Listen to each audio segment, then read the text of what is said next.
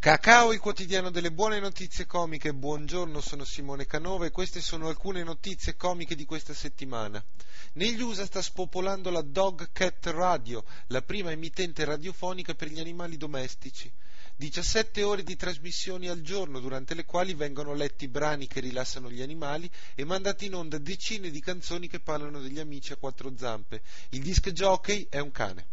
Fiabe di tutti i giorni, rapina una ricevitoria di Siracusa, ma durante una colluttazione col gestore perde una scarpa. I carabinieri del RIS hanno prelevato e analizzato il sudore presente nella calzatura, comparando i risultati con i prelievi su un sospettato, che si è poi rivelato essere il Cenerentolo colpevole, e i padroni della ricevitoria vissero felici e contenti. Quando il gatto non c'è, i topi cantano, ebbene sì, anche i topi cantano. La scoperta di due scienziati americani che hanno pubblicato il loro studio sulla rivista specializzata PLOS Biology.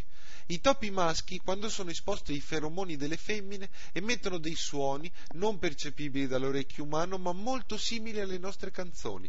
La star del momento sarebbe Toponna. Graz, Austria, 23 anni, ubriaco, a una festa dice sono Superman, non può succedermi niente e, lancia, e si lancia dal quarto piano di un edificio.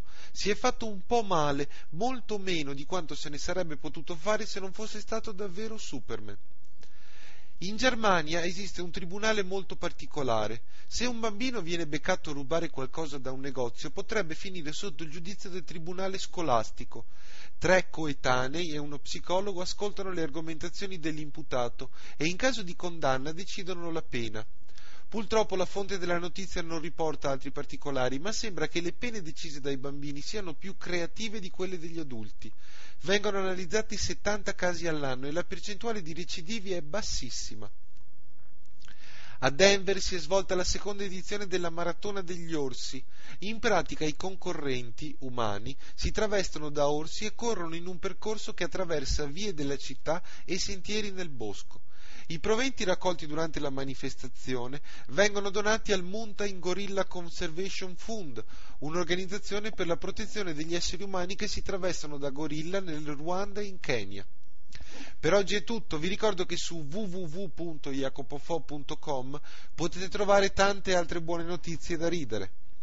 Per Natale visita www.commercioetico.it e dai ai tuoi regali il valore aggiunto di un commercio equo e solidale. www.commercioetico.it, un altro modo di fare commercio.